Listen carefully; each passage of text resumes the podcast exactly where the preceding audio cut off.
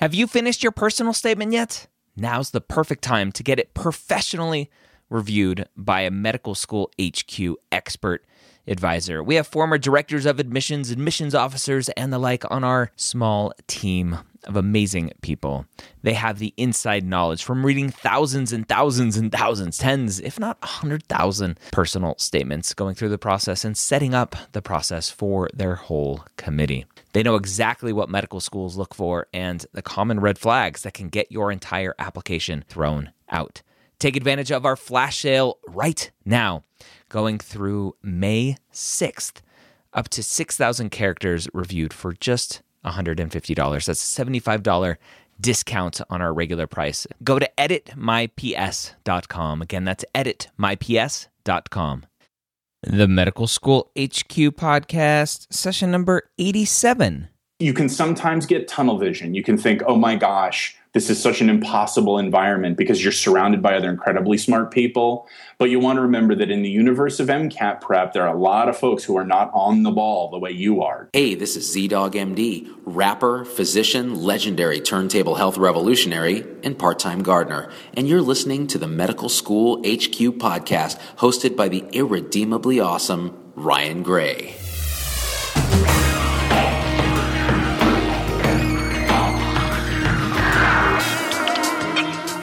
Welcome back.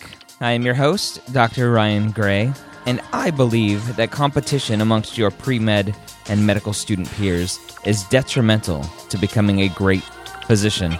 In this podcast, we show you how collaboration, hard work, and honesty are critical to becoming a superior physician in today's healthcare environment. Thank you for joining us after a couple weeks of having Allison in the studio with me. Today I have an interview with Bryan from Next Step Test Prep. And if you remember Bryan, he was with us back in, in session 59 as well, where we talked about retaking the MCAT and what a what you should do if you needed to retake the MCAT. You can check out that podcast if you haven't listened to it yet medicalschoolhq.net slash five nine. And if you have any comments or questions for today's podcast, we're session 87, which you can find at medicalschoolhq.net slash eight seven. Before we get into today's podcast, I want to remind you that this podcast is brought to you by freemcatgift.com. Go to freemcatgift.com com today and download a free 30 plus page report all about the MCAT. And all about the MCAT, we are going to talk today. We're going to talk about the 2015 MCAT, or MCAT 2015 as AAMC calls it. And we're going to talk about five things that you should be thinking about in preparation for the MCAT 2015 and, and how to maximize your time between now and then. And the first one may even be what you can do to squeeze in that last one. So we're going to get with Bryan. He's going to tell us everything he knows about the MCAT 2015, which is not a lot. And we go into depth. Uh, we, we talk about why the AAMC is withholding a little bit of information, it seems like. So I hope you enjoy the podcast. Stick around at the end of the podcast. Bryan talks about a discount for our podcast listeners for Next Step Test Prep services. Bryan, thanks for joining us. Tell us a little bit briefly about yourself. Right on. Uh, thank you for having me back on the show again. It was a real pleasure uh, chatting with your listeners back at the beginning of the year. Uh, my name is Bryan. I'm the academic director here at Next Step Test Prep. Uh, I am myself an MCAT tutor. Uh, been in the MCAT prep game for coming up on 15 years now, so it's been a good long while. Um, my background is that I started with one of the big national companies and decided to make a switch over to Next Step because I really wanted to focus specifically on one on one private tutoring, which is what we do here at Next Step. Um, I was a pre med as a um, undergrad myself. I actually went to med school for a couple years. Ended up deciding that medicine wasn't for me, uh, and now I use my 44 MCAT score to help other people do the same. But you're not bragging. well, you know, I like to say in my business it's a credential, so I do have to let people know. All right. That's awesome. So 44 and you're a lawyer too. Um, in a fit of poor judgment, I went to law school, um, and it was an interesting step outside the realm of science. But I quickly fled back to my mitochondria and aldol condensation. That's awesome. Yeah. All right. So today we're going to talk about MCAT. Obviously, that's your realm, and mm-hmm. something mm-hmm. that seems to be stressing out many, many students. And I'll tell you, one of the first questions that uh, a listener that subscribes to my email list one of the first questions that I send them is what's stressing you out? And 90% of them come back the MCAT, the MCAT, the MCAT, the MCAT. Why do you think the MCAT stresses people out so much? Um, that's that's the big question. It is actually a fairly easy one to answer. It's because it's so outside the realm of what they've been doing for the rest of their life, and um, the simplest way to describe it is that you, you spend from the time that you're like six years old to you know 22 in an academic environment where if you work 10% harder you get 10% better grades. And if you work 20% harder you get 20% better grades. And then along comes the mcat and says oh you think you're so smart? Here's a 22 tough guy. And you can work your butt off on it and not see any improvement if you're not working the right way. And that's a very weird thing for students. And so it stresses them out. And that's why they need to come to you know either um, forums like med school hq or they need to go to professional uh, companies for the help. It's very very outside their normal realm of experience and, and the novelty creates stress um, so what you know what we wanted to talk about today is really focusing on this big change. You know, the MCAT's changing, and so there are you know fundamentally a few basic things you can do literally today. If you're thinking about the test change stuff, you can sit down for about an hour and ponder and develop a plan for. And I thought you know that would be good for us to talk about. If you're thinking about the new MCAT, what should you sit down this afternoon and hash out for yourself? So, so Bryan, let's talk about why they're changing the MCAT. Why all of a sudden a test that's been the same for what 20 or 30 years now this is the early mm-hmm. 90s it changed Ni- last, yeah right? 1991 yeah. The, the, the, current version of the mcat is older than most mcat students yes um, yeah and there there were uh, a couple of different reasons i think the primary one is basically what we just said it, it frankly it's old and times have changed and the medical schools themselves have recognized that the MCAT is currently really out of line with their expectations for incoming med students. And we want to remember from the AMC's point of view, uh, you and I and our MCAT students are not their customers. Their customers are the med schools. So the change is being really driven by the med schools. They say, "Hey, you want us to require the MCAT as a as an application requirement? Then you need to change it to align with today's expectations." Hence, all these new areas. Awesome. That's a that's a I think the best way that I've heard it being put because is that that's exactly right. I like it. Mm-hmm. All right. So let's get into some nitty gritty about the MCAT uh, 2015 and the current MCAT. When when does a student have to start taking the new MCAT and, and when can they take the, the old MCAT up to? Sure. So the first question is can you take the old MCAT, right? It's being given up until January 2015. And we are very strongly recommending for all the students who are calling us now, um, you know, potential tutoring students, we say, look, is there any way that you can squeeze in the old test? It's a really good idea. There's a much more established baseline for it. You know what you're getting yourself into. So if you for this upcoming fall semester, the you know fall 2014 semester, if you can be done with a year of chem, a year of physics, a year of bio, um, and even half a year of organic chemistry, that's probably good enough. You can reasonably take the MCAT at the end of the semester, take this upcoming January exam, and you probably should. Um, the scores are good for about two to three years. So you could be starting med school as late as 2017 or even 2018, depending on the school. Um, a big, big, big asterisk on that. Call your local med school. They're the final authority on what they'll accept. So always check with the schools to find out what they're willing to accept. Um, so that's the. I mean, you could even be in theory, uh, you know, halfway through your sophomore year and still take the MCAT, apply the following summer, start the following fall, um, and not have to deal with this new monstrosity. One of the the classes that seems to hang up most people for jumping on the old MCAT is second semester physics. Mm. What's what's your take on taking the old MCAT with only half a semester of physics? Um, that really depends on each individual student. It can be a real tough, uh, you know, row to hoe. You know, it can be it can be tough to do if you get the misfortune of having an MCAT that has a lot of electrostatics on it, a lot of buoyancy type problems, those stuff, um, electrochemical and galvanic cells, although that's a little more chemistry. If you end up getting bad luck on test day, skipping that second semester of physics could end up being disastrous. Um, having said that, if you're really self disciplined, if you have really good MCAT prep and you have the time to self teach or teach with a study group, yeah, you can get away with only a semester of physics and organic chem. Um, I wouldn't recommend that to my kid brother, though, right? Like if I was just giving advice across the Thanksgiving dinner table, I wouldn't recommend. I, we typically only want to recommend self studying a single semester's worth of content, which is why I usually say the second semester of organic is the thing you can get away with skipping. Okay, that's good advice. So we know what the old MCAT's all about. Let's talk about what the new MCAT entails. What's added to that new MCAT? Sure. So the stuff that everybody notices is the big, obvious, flashy stuff. A semester of psych, a semester of sociology, a semester of biochem, and every section is getting half again as long.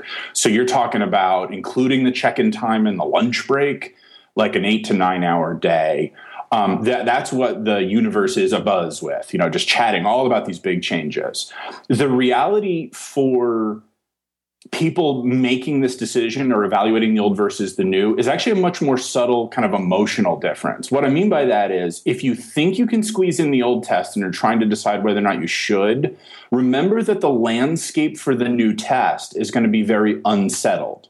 We're going from a universe in which the AAMC has literally thousands of official practice questions out there into a landscape in which there will only be a single official practice test that won't even give you a scaled score. So it's going to be a very nervous, uncomfortable sort of environment to be in. Now, some people thrive. They love change. They don't mind being uh, challenged by something that's a little unsettled. So if you're that kind of gung ho personality, then the new test might actually be good for you. You venture into the Wild West, and if you're a really emotionally resilient person, you'll outperform others. That's not me, though, and I don't think that's most MCAT students. We tend to be a little more obsessive. We want to organize and categorize and alphabetize our socks, right? So we want a universe where there's eight tests we can take. So you got to kind of make almost more of a psychological self assessment about whether or not it's worth cramming in the old test, more than a kind of academic assessment about all this new content that's going to be out there. All right, that's it's. There's so many changes, and I think it's it's scary for most people. And and as humans, we fear the unknown, and it just seems like everything surrounding this MCAT, for some reason, there's just the huge unknown, and and nobody seems to know why the AAMC is kind of keeping things close to their vest.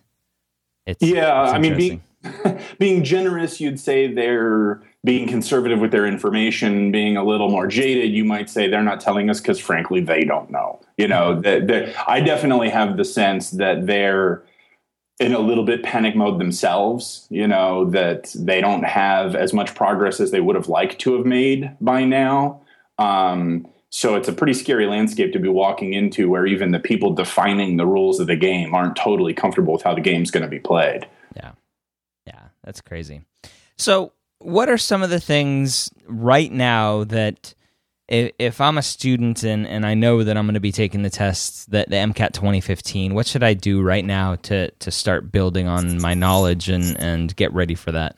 Sure. The very first thing you got to do is go to AMC's website and buy a copy of the official guide. So that just came out maybe like a month and a half ago, brandy new. It's got 20 full practice passages in it. So you can see, you know, what, what they're calling critical analysis and reasoning skills, but it's really just verbal. You can see the psychology, you can see the sociology, the new biochemistry.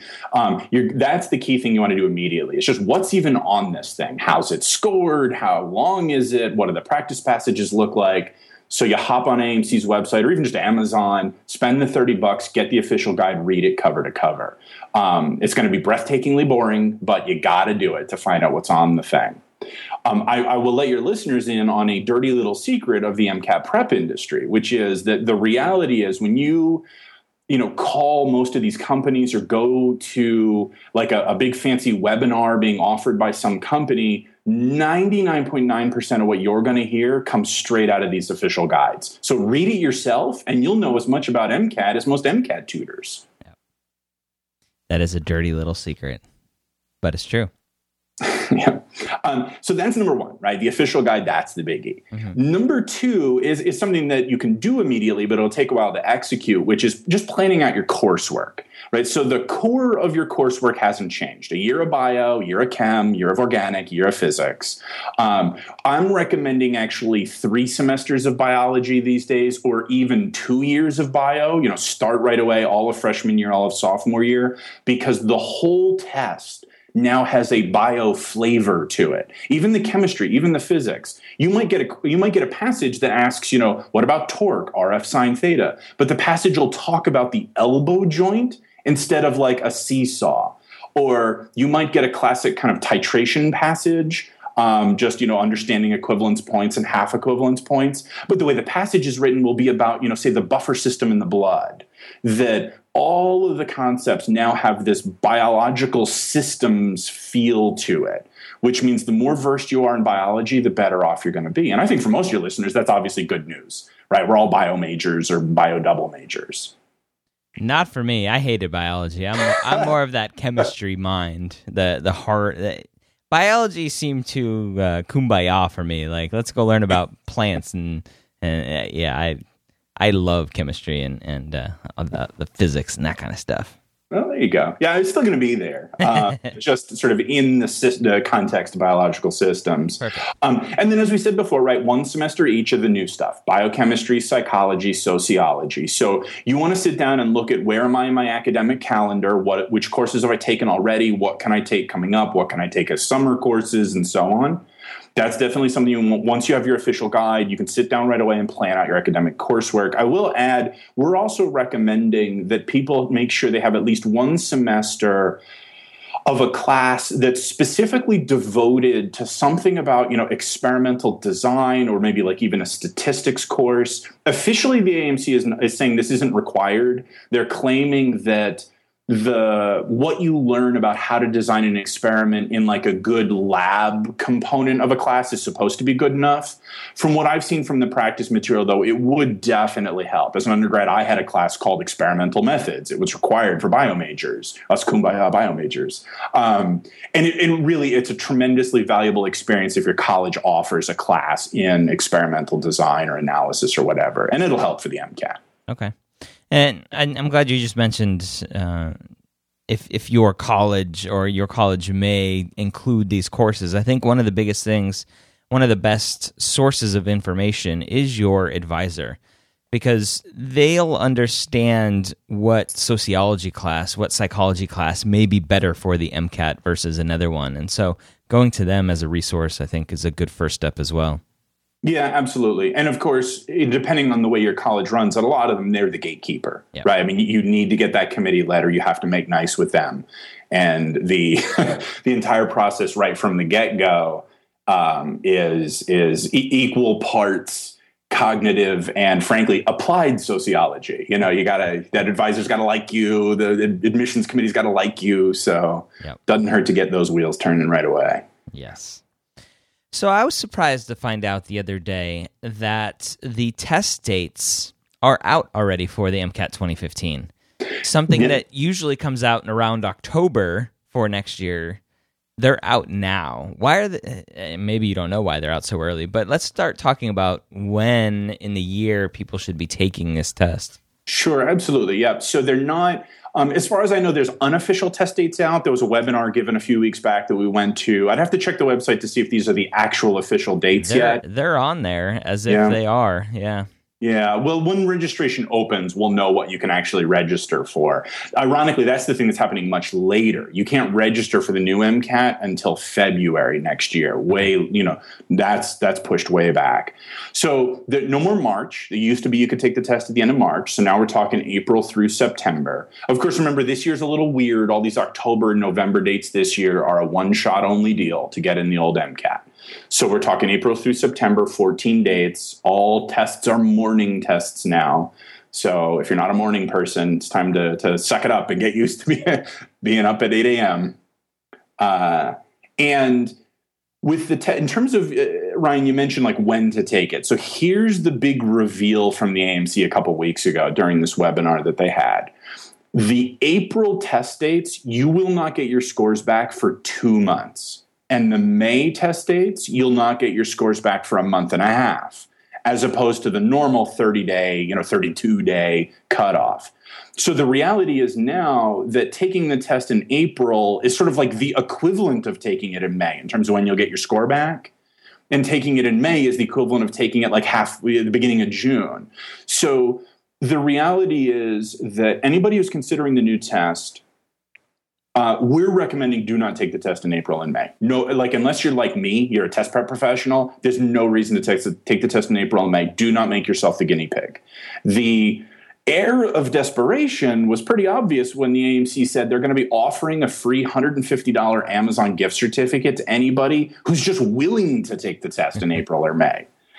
And that shows you how much they realize that's not a good bet for normal test takers. So usually we say, you know, end of spring semester junior year, you know, April or uh, March or April is a good time to take it. Now that becomes June or July. For this upcoming year only, you're, you're really going to want to think about June, July, maybe August.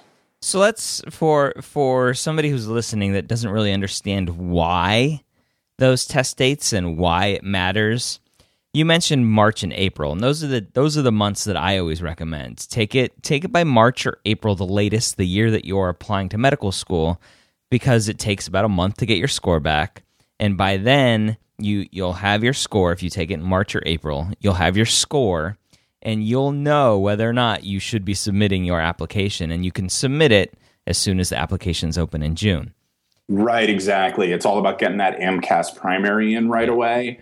Um, and what the AMC has said about that is that they will, for people who take the test in April and May, and of course, there's all these shenanigans just because of statistics, right? They need test takers who have taken it to be able to scale it properly. So it's going to take them a long time to fuss with the numbers from April and May to get, get some sort of bell curve they're happy with. What they've said they'll do is, in pretty short order, a matter of two to three weeks even, they will provide an estimated percentile. So you won't get a score on the normal bell curve, like what we would normally think of as 3 to 45 on the Carnet. You won't get that within two to three weeks, but they will tell you, we think you scored about the 60th percentile on the notion that that's enough information to let people decide whether or not to submit their AMCAS immediately in June when it opens up. Um, I'm skeptical, and and frankly, I tend to be kind of conservative about stuff like this. I, you don't want to take their guesstimate of your percentile as a basis for submitting your primaries. So I'll play devil's advocate here, and I'll give you my point of view when I hear that. When I hear that, I hear that the AAMC doesn't know what's going on. Medical schools aren't going to know what's going on and so that's your prime opportunity to pounce. If you have a, a good GPA, go take that MCAT, get your estimated score, and the medical schools will go, well, he's got a great GPA. We don't know what this MCAT estimated thing is. Let's go ahead and invite him for an interview. And, and yeah, all right, that's an interesting way to think about yeah, it. Yeah, that's what I. That's how I think about it. And and everybody's going to be in the same boat because you're all kind of guinea pigs, and so in my mind, there's no harm in taking it then.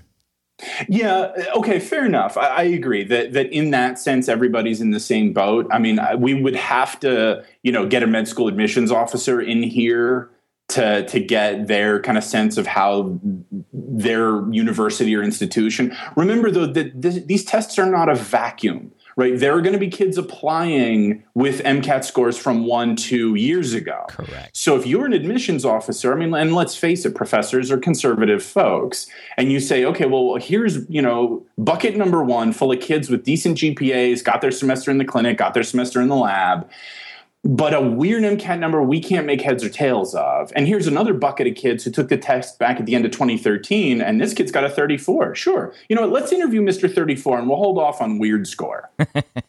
yep. That, that could be a, a uh, a valid um, scenario as well. Yeah, there's so, and that's, there's so much. Know, like you said, it's the it's the Wild West, and so everyone's in that same boat. But you're not competing just against the other kids who took the new MCAT. You are competing with kids who have old scores, old good scores. Yeah. You know, they're not retaking the new MCAT because they rocked the old one. So, you know, yeah, I, I, wouldn't want. To, I'm not taking the test in April. I wouldn't want to. All right. Yeah. So, April, uh, April, May uh, you're saying June or July, maybe August, but then so so that's another scenario that we can kind of hypothesize about is what are medical schools going to do because from from interviewing a lot of the medical schools and admissions committees, they will typically sit on an application until that MCAT score comes back. Mm-hmm. So if you're taking it June, July, August, you can you can submit your primary and and just have it kind of sit there. They can validate your your um, GPA and all your courses. Um, and then schools may or may not wait for your MCAT score to come back. So there's there's just so many scenarios that mm-hmm. uh, I think in the end you take the test when when you are most psyched and ready to take the test and most confident. Yeah, and that's what I was saying before about so much of the game being psychological. That really that's it. I mean, the fact of the matter is, if you have a, a spring semester where you're only taking ten credits, because you're going to go and knock this thing out at the end of April or May, then then just do it. Yeah. Um, you know, the extra month of June, especially if you've got like a killer summer internship lined up, it's not worth waiting on that just to get the extra month in. Um, you got to make your own decision about your own timeline. Um, you know, I'm encouraging people to either push it real early, get the current one in by January, or push it late, do it at the end of the summer, just avoid this weird no man's land of the changeover. Um, but in the end, it comes down to each individual student. Yeah. All right. So one of the I think best, and I'll, I'll air quote best, but one of the most popular resources for the MCAT is a guide on Student Doctor Network that kind of lays out a I think a three month study calendar and, mm-hmm. and, gives pages in the Examkrackers books and, and the Barron's books and Princeton Review books and and everybody seems to flock to that and use that. Mm-hmm. That's out the window now with all these extra subjects and, and everything else that the new MCAT 2015 is built around. So, how does one start to prepare for the content of the new test? Mm-hmm. So, as with the old test, it starts with your coursework, and we'd already talked about that. Plan out your semesters of coursework and all that. Um, the basic timeline is obviously going to dilate out a little bit. So, your typical MCAT kid would prepare for about three months. Now, you think three and a half, maybe even four months would be your typical prep timeline, just to account for the additional material. Um, the content, again, you know, go back to the official guide, right? Always go straight to the horse's mouth. You've got these fantastic, you know, 200 pages worth of outlines available from the AMC. That's the place to start. Um, prep books have always been a real popular option. Here, that's still a good choice, right? Kaplan and Princeton. Kaplan's books are already out. I have them, they look great. Um, Princeton's books will be coming out in another few weeks. The smaller companies, your Berkeley's, Examkrackers, Gold Standards, and so on, those they'll they'll come a little later to the game. Um, so you're still going to want to consider picking up a big set of prep books. Um, when it comes to practice test material, the one big piece of advice I'm offering people is that the content itself is always fairly straightforward. Between Wikipedia, Khan Academy, and prep books, it's not hard to review the basics. It's just now you're adding in operant conditioning on top of your uh, glycolysis, right? Um, the real trick is practice material. And that's where the number one recommendation I'm making to people that that is now different is you have to go to multiple prep companies. And I've never said this in the past. I always used to just say the AMC has a ton of stuff, just go straight to them.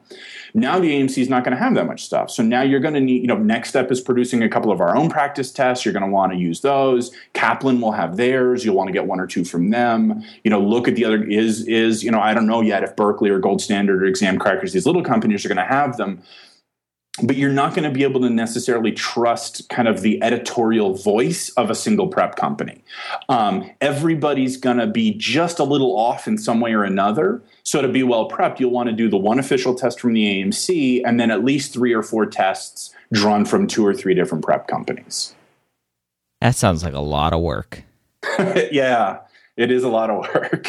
yeah, that's a, that's a bummer. I, I again, I keep going back to to the double AMC. I wish I wish they were a little bit more prepared for this transition, and and and again, this is my personal kind of um uh, opinion, but I wonder if th- there's this this thought out there that there's this huge relationship with Khan Academy.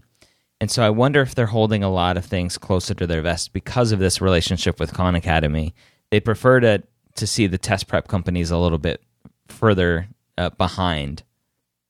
It could be, although I mean, honestly, from what I'm seeing right now, and, and I, I am not going to knock Khan Academy. It's a phenomenal resource. I currently direct my students to it, um, but they, they they got nothing on Kaplan. I mean, Kaplan has already got three full tests out. They've already got a set of books out. I, I may not have nice things to say about Kaplan's teachers, but their materials are immediately available. That I mean, when you got a billion dollar budget, it's not hard to write a lot of practice tests.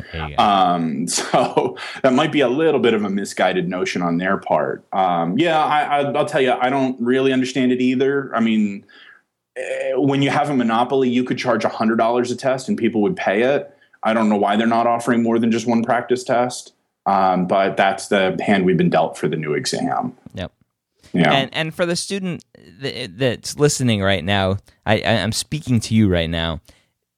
The we keep talking about kind of the lack of information and and kind of everything is up in the air. That shouldn't stress you out because everybody is in the same boat. So don't worry about it. It is what it is. I'm sure these initial tests are going to be heavily curved until they figure something out to um, eh, they get enough data in, like you were saying, uh, to mm-hmm. to have good statistical curves on these things. Yeah, exactly. You know, and and everyone's in the same boat as far as the test itself. And I hate to sound like a broken record, but this, I I, it, I got to say it ten times, a hundred times, a thousand times buy and read the official guide. Yeah. Because I guarantee you, when you go sit your butt down there in April and take this test for the first time, there will be 45 people in the room, of whom maybe two have read the official guide cover to cover. It is shocking how often people will go take this thing and not be prepared for it. Every day my phone rings. I took the MCAT, I didn't get the score I want. Can your tutoring help me? And the first question we ask is, How did you prep the first time? And unbelievable the number of people that will say well i you know i just read a couple of books. I didn't really do much. I had my a buddy lent me his old Examkrackers books and that was it. And it's like okay so let's let's do this the right way. Start by reading the official guide cover to cover. Yeah. And i'll have a link to the official guide in in the show notes specifically for this episode which you can get at medicalschoolhq.net slash eight seven all right. So we talked about when to take it, the materials that they should be getting, what's changed, what other kind of advice do we have for the listener as they're stressing out about this new MCAT? Sure, yeah, Ryan, and and I brought this up when I was on the show, you know, about six months ago or so. The number one best way to get through anything in life, and the MCAT is no different, right, is support from other people, right? It's why support groups work, 12 step programs work, why, why churches and synagogues function so well as, as social support networks. The MCAT's no different. The number one way to prep for the MCAT is a good study group. And I know that sounds weird coming from a guy who runs a commercial test prep tutoring company. I'm not saying tutoring, I'm saying study groups. You need the support of other people who are going through it. Knowing that everyone is in the same boat is one thing, but seeing that everyone is in the same boat with two or three people in the life raft with you makes all the difference in the world. They provide academic support, they provide emotional support, social support. Gotta form a good study group. Uh, when it comes to that, I will address just a few points because these always come up when I bring up study groups. People go, Well, I don't really like those. I tried to do study groups in college and I was the only one who did my homework. And there was the three slackers and two stoners, and no one ever wanted to do anything. Remember, the slackers and stoners aren't taking the MCAT. So you don't have to worry about the lazy kids. Second, don't be afraid to run your study group like you're the teacher. Give each other homework. And if someone's not doing the homework, cut them out of the group, find somebody else. Um, and it's that self-teaching that happens. You say okay mary we're going to you know we're all going to take this practice test. You're going to review the physics i'm going to review the bio joe's going to review the verbal. We're all going to come back together and we're going to teach it to each other. It's that cross teaching between different people that helps you see how other people think and helps you develop that that um, cognitive flexibility that's necessary for success on test day.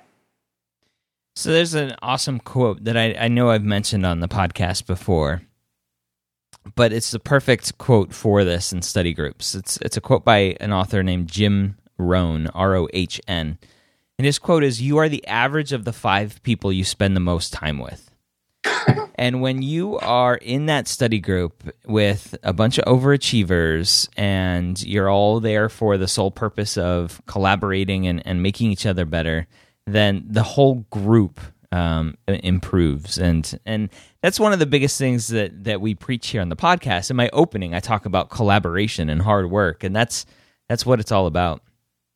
Yeah, absolutely. You know, and it's it's the it's so much easier to work hard when you're in an environment where everyone's working hard, and the study group is the way to do that. Yeah. yeah. Think think of it this way. It, it's I would call it uh, instead of a study group, uh, an accountability group. Uh, when you mm-hmm. uh, going to the gym is one of the hardest things for people, but when you have a workout buddy, then you know there's somebody waiting there for you, depending on you and you end up going. And so this is the same thing when when you're tired of studying for the MCAT and you'd rather watch Grey's Anatomy because that's what you think being a doctor is like, and so you aspire aspire to be like Meredith Grey. Then there's that person waiting at the library for you, and, and you you pack up your backpack and go. So I, I think study groups are huge. Um, don't think of those people as competition. They're there. You're all there to help each other. Yeah, exactly. And surprisingly, you know, I'll say, uh, Ryan, I'm not sure if you had a similar experience, but when I was in med school, it, the the only competition is getting in. You know, once you're there, it's entirely a collaborative environment. You know, well, okay. Well, I don't, I don't know about entirely a collaborative, but but you but find yes. a good study group, and it's it's you know we're all going to be doctors. We have to work together. We're all going to get through this thing um, you know, and and that that interdependence is eh, you know it's essential to the to, to to the MCAT to med school to the practice of medicine. You know. Yeah. No, no, no, no, no physician is an island. You know, no MCAT student is an island. It's all about that interconnection. Yeah. So those are some of the things that we have prepared. And then I, before we jumped on, I, w- I went out to the Twitterverse and I said, hey, I'm about to interview Next Step Test Prep about the new MCAT. What kind of questions do you have? And two people tweeted back with the same exact question, pretty much, asking what is the best way to prepare for the new humanities and social science subjects? Sure. Yeah. So the the way that the verbal reasoning is changing is it's basically getting a new coat of paint. So it's being changed from verbal reasoning to critical analysis and reasoning skills. And currently on verbal, you can actually get hard science. You can get meteorology or or uh, dinosaurs, or, you know, like you can get natural science. They're taking that away. The new verbal is just humanities and social science. Having said that, it really fundamentally is not changing. Uh, uh an art passage, architecture, philosophy, um, none of that's changing. The only other big difference is they're adding in public health as like a place that they're drawing from. So out of the, they haven't really told us yet. We're guessing ten passages. Um, almost certainly one or two are going to be public health related. The advice there hasn't fundamentally changed from the verbal reasoning section, which is read every day. Um, what you will read on a lot of different places, chat forums, you'll even hear this from MCAT teachers, is they'll try to push you to read magazine articles, um, The Atlantic, The Economist, or sort of the staples.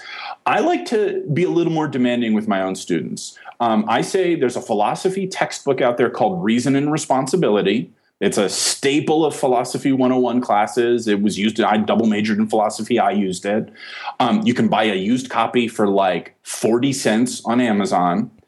And it is really hard reading. I mean, it's philosophy, right? So if you can handle reading 500 year old philosophers analyzing the nature of the divine, then frankly, reading a 500 word article about architecture is going to be a breeze on the MCAT.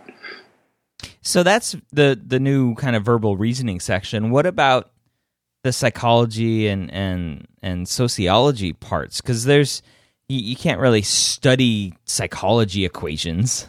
How is, sure. How is that oh, going to be tested? yeah, I'm sorry. I misunderstood you. When you no, said social sciences, I was immediately thinking of there will be social sciences in verbal.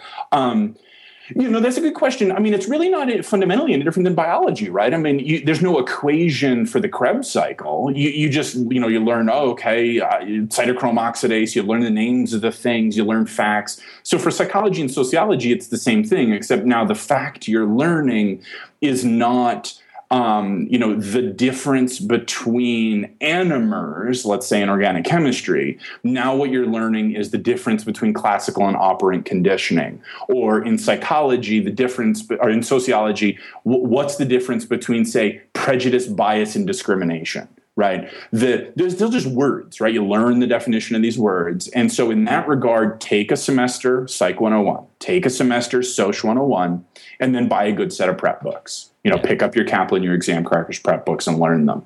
Um, the thing that I've seen, again, from the official guide doing the practice passages is that like everything on the MCAT, it is mostly about reading and analyzing the passage. You have to be comfortable with the language of stimulus and response and neurotransmitters and um, you know the, the different sociology terms, uh, symbolic interactionism. You got to be comfortable with those words um, but it still comes back to the fundamental skill of read and analyze the passage, read and analyze the question, and eliminate your wrong answers. And that's no different in the psych section than in the bio section or the verbal section or anywhere else.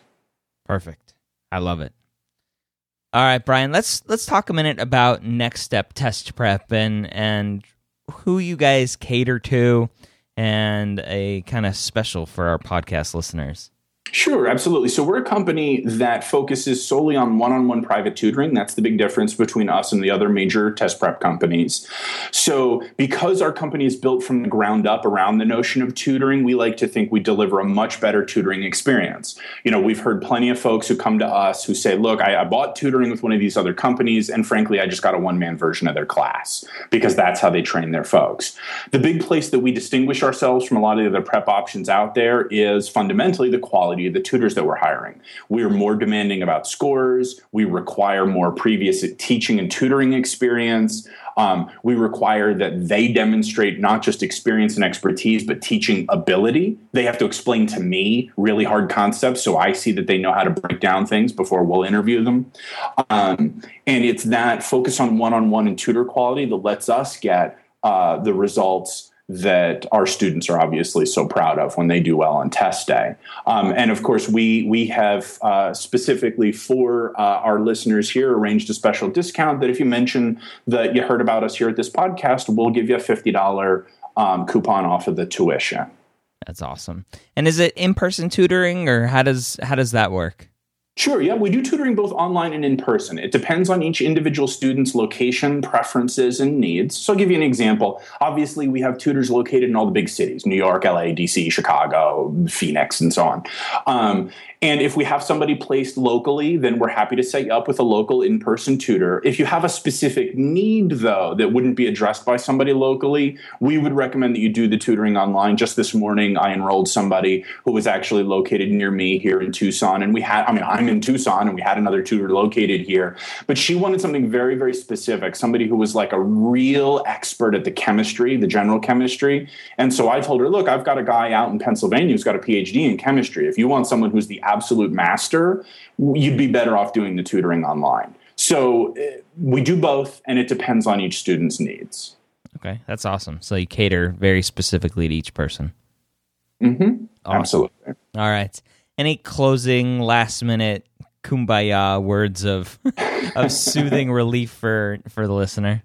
Yeah, absolutely. And, and you know, I, I, say this all the time to to folks that we're talking to, and I think this absolutely applies to your listeners uh, you know, if you're listening to this podcast, you're already miles ahead of other people because you're the kind of student who cares enough about the enterprise of being a pre med to seek out a really high quality podcast like Ryan's podcasts. So you, you can sometimes get tunnel vision. You can think, oh my gosh, this is such an impossible environment because you're surrounded by other incredibly smart people.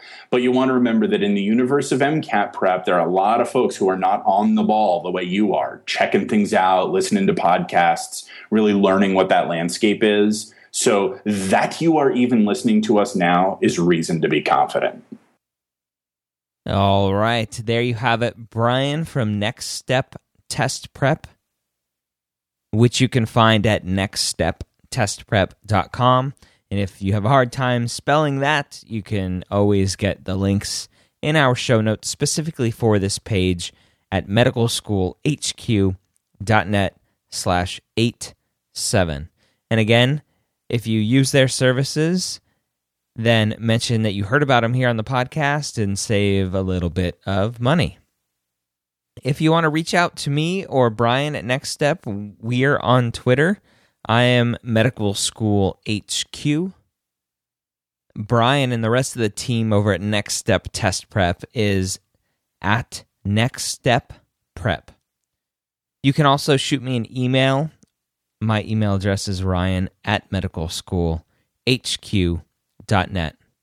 Lastly, if you enjoyed today's podcast or any of our other episodes that we've released, I would greatly appreciate it if you went into iTunes and took a minute to leave us a rating and review, a nice, honest rating and review. You can do that by going to medicalschoolhq.net slash iTunes.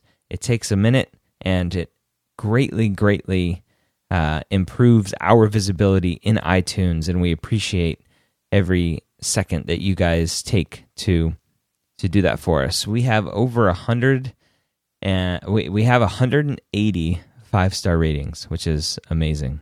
So, or 180 ratings.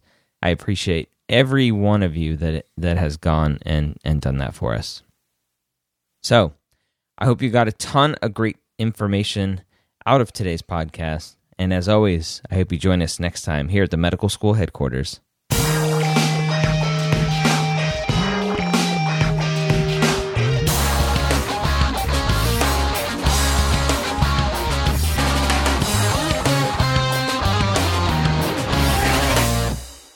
So last week I mentioned that we're looking at possibly starting a new podcast, a question and answer only podcast, where every week we do one question and one answer. And it may be more than weekly, depending on how many questions we get. But we're not going to launch this podcast unless we get at least 10 questions called into us or recorded for us. If you go to medicalschoolhq.net slash question, you can leave a recorded question there if we get 10 of them, then this podcast will be a go. Go there, medicalschoolhq.net slash question.